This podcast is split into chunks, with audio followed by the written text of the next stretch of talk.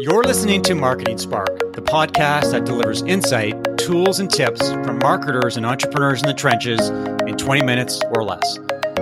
It's one thing for companies to embrace virtual events, but what about the people who need to make presentations?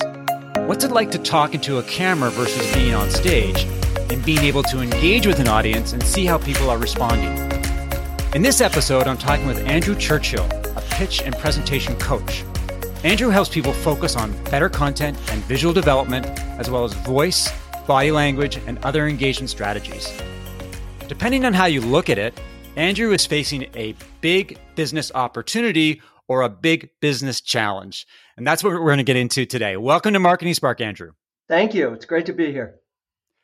Let's talk about what you do and, more importantly, how your business has been impacted by COVID and the lack of in-person events. Yeah, so it's interesting with COVID. I apologize sometimes for saying this because I know it hasn't been true for everyone, but my business has actually exploded. I think the key to the explosion is that people are no longer we've removed the emotional barrier to asking for help. So it used to be that people presented in person. Everybody thinks they're a good presenter. People don't really think they need help. It's kind of cool to be good at this. We all have that secret like, oh, yeah, I could do a TED Talk. And what's happened when we moved online and now we're working with video cameras is everybody says, oh, my God, I have no idea what's going on. Help. So it's opened up a whole new group of people. It's given people permission to ask for help. So what you're saying is that people who may have been comfortable speaking in person are uncomfortable speaking virtually, but they still want to present, but they want to do it in the right way. They want to do it in ways that are engaging, and they're coming to you for help, which is, it's really interesting to hear that point of view that you are busy.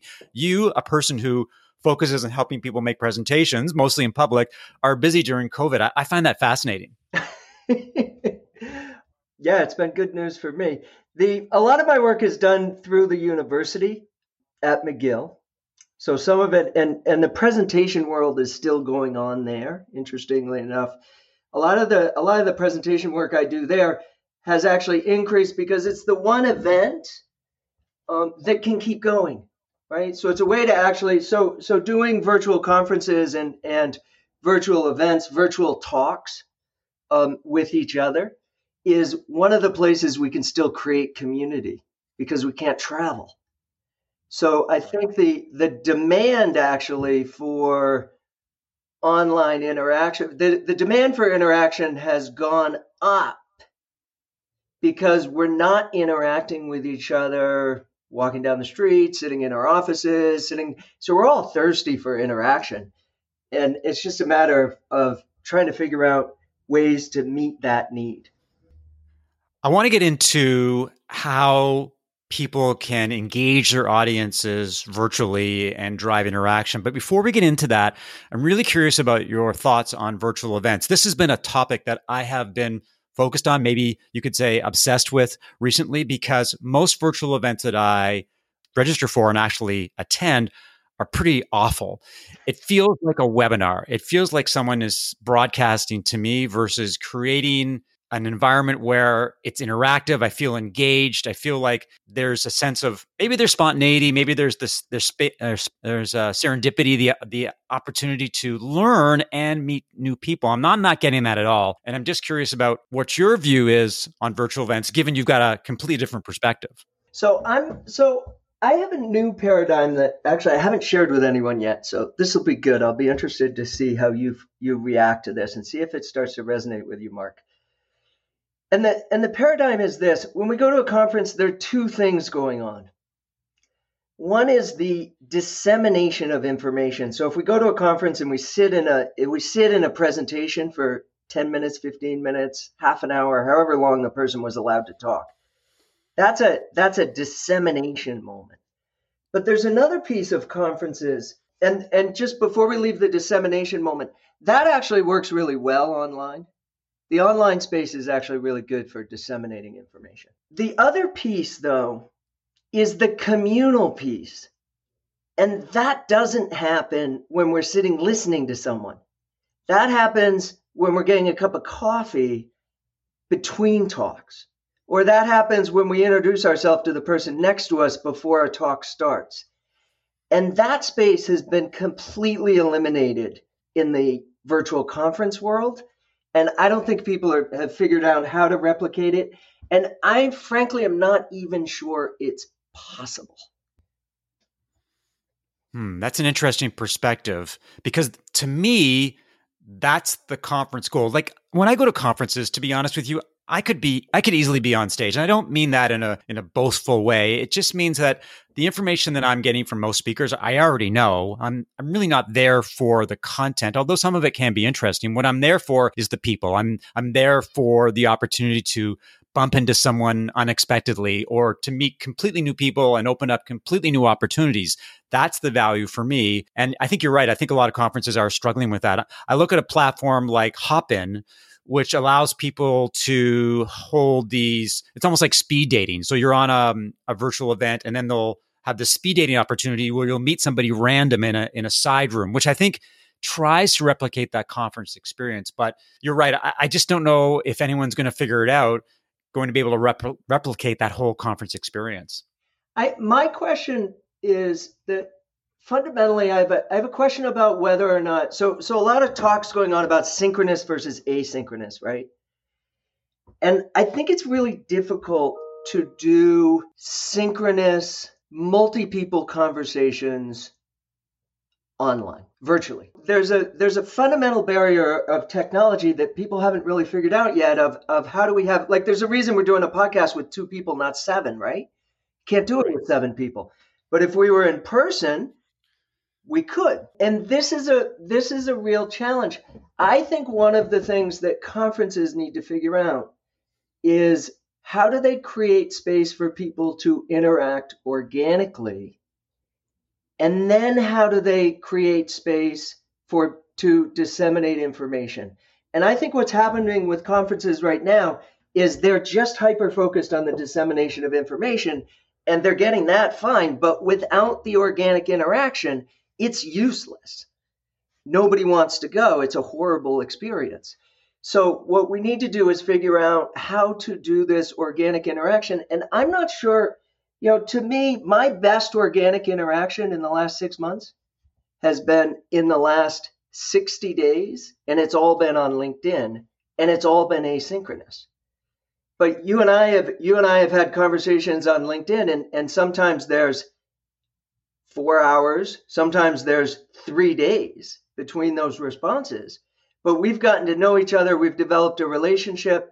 We've gotten to know each other's businesses. We've now ended up having a conversation virtually with the two of us in the form of this podcast. But I do think that there's some asynchronous components that virtual conferences ought to be looking at and integrating, things like Volley that's coming out with like a, and LinkedIn just started, right? Where now you can send people a short audio clip. What do you think? It's a new landscape. It's a completely new engagement landscape, and we're all trying to figure it out. And I think that's one of the interesting things about LinkedIn that is happening right now. People are making connections, they're commenting, there's all that activity going on. And I still believe that the real value to LinkedIn is conversations, is the ability to break through the digital barrier and ask someone if they're open to having a conversation. And my experience has been, for the most part, that you're right. As you said earlier, people are thirsty for interaction. They're thirsty for conversations. They're thirsty to connect with other people. And so those barriers have totally disappeared. And I'm talking to people all around the world, and the conversations, people are enthusiastic. They're interested. They're curious. And this is something that I don't think would have happened pre-COVID. Now let's turn our sights a little bit to what you do and how you are helping people do a better job presenting virtually. So when I do presentations, like, I'm a very energetic speaker and I move around the audience and I ask questions and people, that's part of my shtick, right? But how do people engage audiences digitally when you're just looking at their face? What are some of the techniques that they can use to get their audience excited, curious, interested, all the good things that happen when you present in person? So this is another one where I'm coming up a little against a paradigm wall here. And I'm starting to think about this word engagement and what does it actually mean? Because traditionally engagement has been about speaker audience interaction, right? So there's some things you can do. There's some really good tools for increasing that online. Some of the things I do, like I will use polls quite a bit because it's really easy to get everybody in the audience to answer a poll. And I don't ask trick questions, but I tend to ask questions that every answer is correct. And then I ask someone who said C, which maybe only 10% of the people answered C. I say, okay, someone who said C, will you tell us why you said that? Because I think that's really smart, and it would be great if everyone could hear from you. And I always get someone who pipes in those situations. So I haven't called on someone specifically, but I have gotten some audience interaction that is more curated.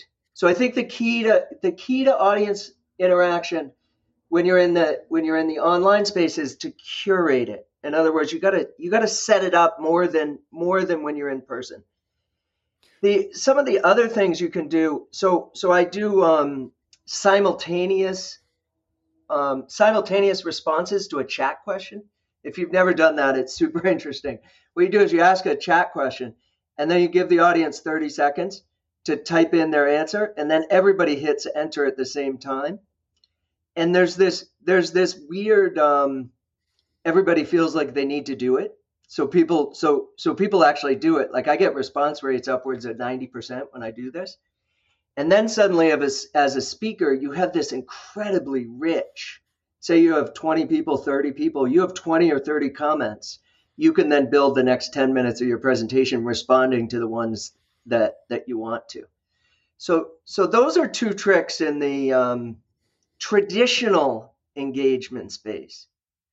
But I said I was running into a little bit of a paradigm shift here. And the paradigm shift here is that what happens if engagement isn't really audience? What happens if we made an engagement not about speaker audience, but about audience content, which is really what we want to engage our audience with, right? We want to engage our audience with the content, not with us. And that shift to me, so I started just thinking about this question. I was actually thinking about it this morning because you had asked me this question a couple of days ago, right, as we were getting ready to, and I was giving this some thought. And in that case, so if I want people to better engage with the content, then I fall back to stories because stories engage people.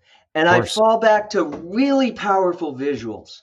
Like you show someone a really powerful visual that triggers an emotional response.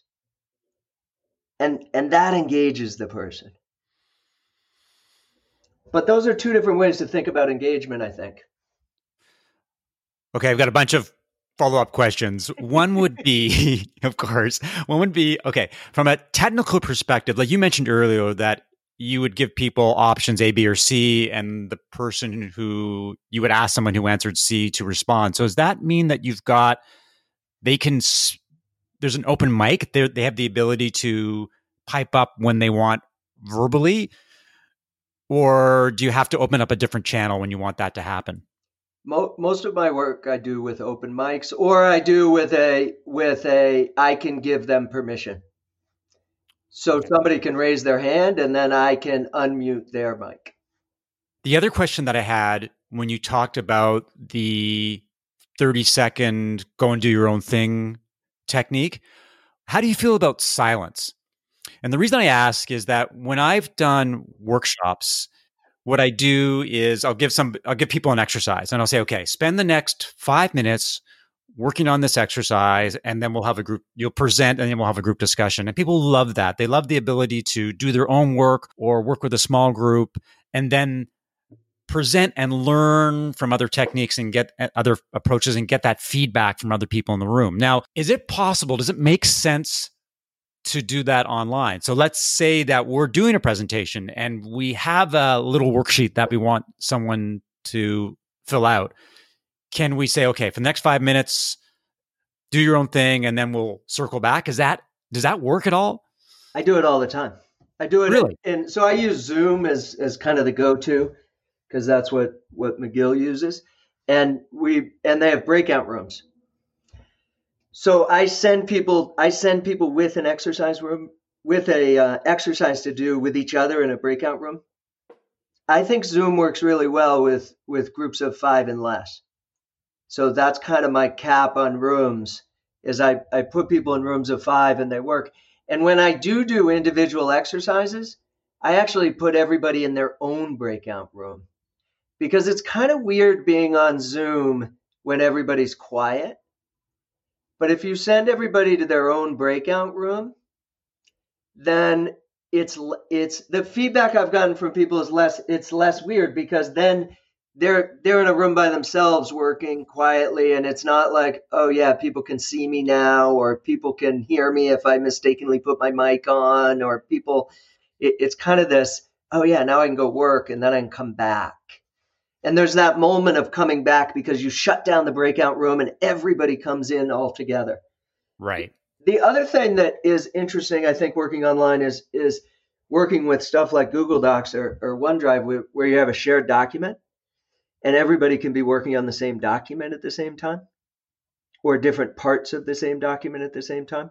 And then you can combine the two, where you send people to a breakout room, they work in their breakout room on a document that's shared with the other breakout rooms. So you can have a conversation of 4 or 5 people going on about a shared document that 40 people are working on. Yeah, because I mean, if you have a common template and everyone's filling it out, then that would work. But you're suggesting that it would only work in small groups, as opposed to having 50 people completing an exercise on Zoom. 50 people can be completing an exercise, but 50 people can't be in the same room talking about it.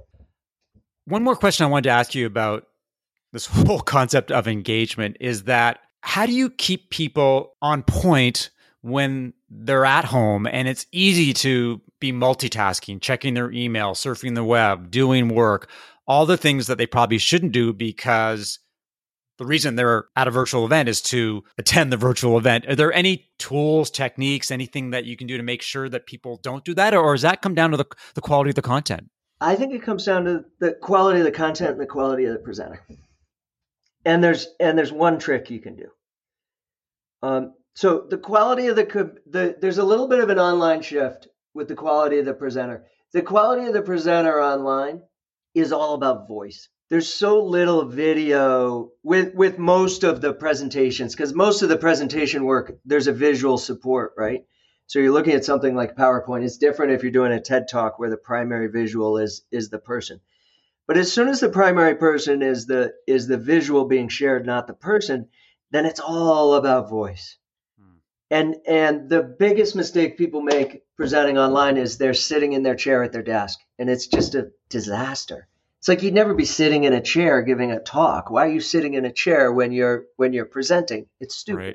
So what should I do instead? Stand up. I'm standing right now. Our voice is better when we're standing and when we're gesturing. So even though I'm not on camera, I'm still gesturing.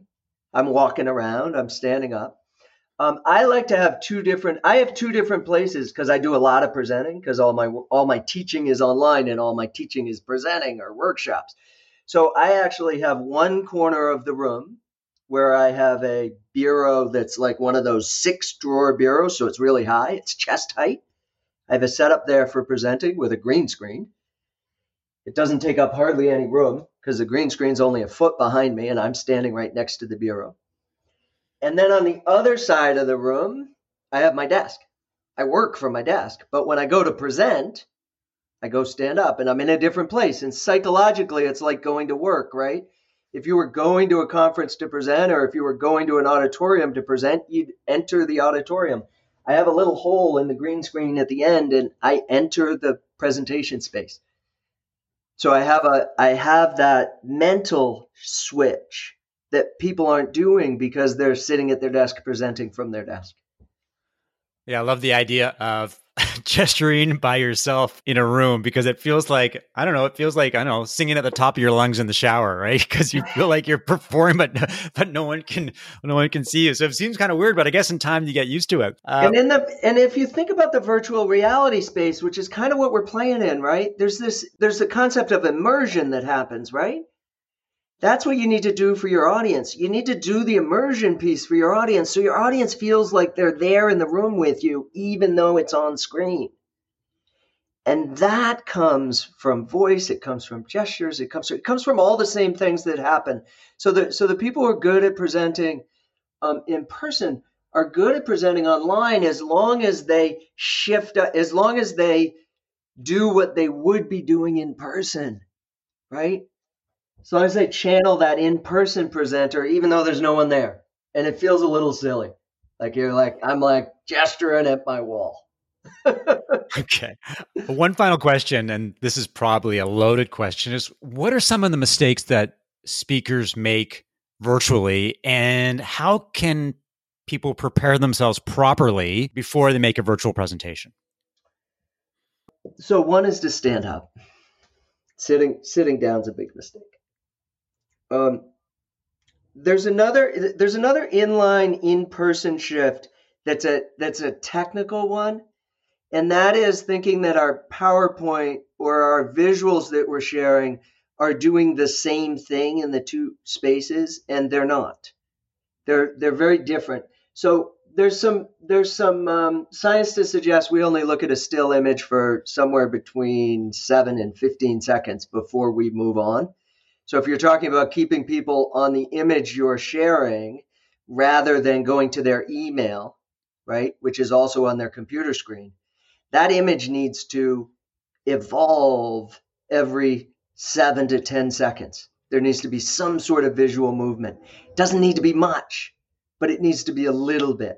So, right. So we do this exercise. I do this exercise with people called activate your PowerPoint. If you're working in PowerPoint or whatever visual you're working in, and it's just simply making it active. So you animate it so and one idea comes in at a time instead of all the ideas coming in. You use morphing so that if you have 4 or 5 ideas, the idea that you're talking about gets bigger and you talk about it, and then it gets smaller, and then the next one gets bigger.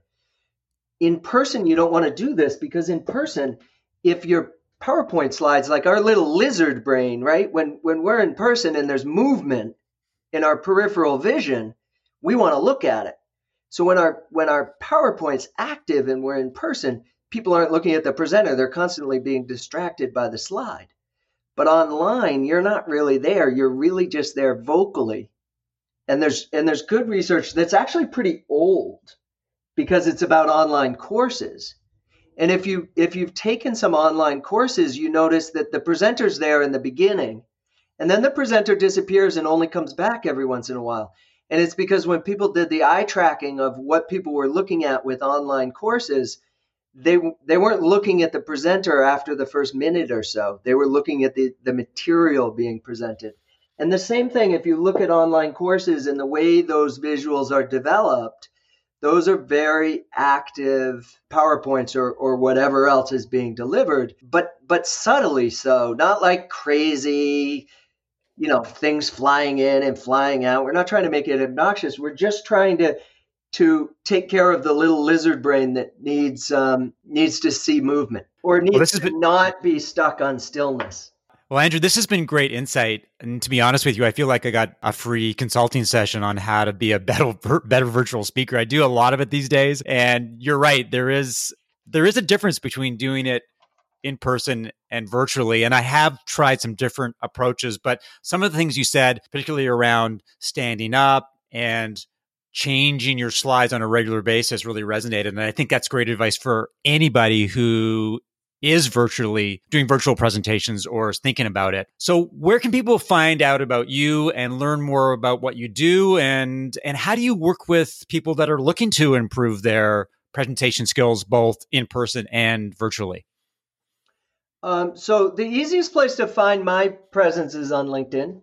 That's kind of where my outer business profile has become. So work beyond McGill. I have a business that I've started. It's called Hone Communications. So honecommunications.ca is the website, but I have a blog there, but the LinkedIn activity is more active than the web blog. And then I have some YouTube. I have a YouTube channel that's also Hone Communications, where some of the things that we've been talking about are on there. And every once in a while I do like a 2-minute tutorial on like activating your PowerPoint, and that's on, and I'll post those on YouTube. Thanks for listening to another episode of Marketing Spark. If you enjoyed the conversation, leave a review and subscribe via iTunes or your favorite podcast app.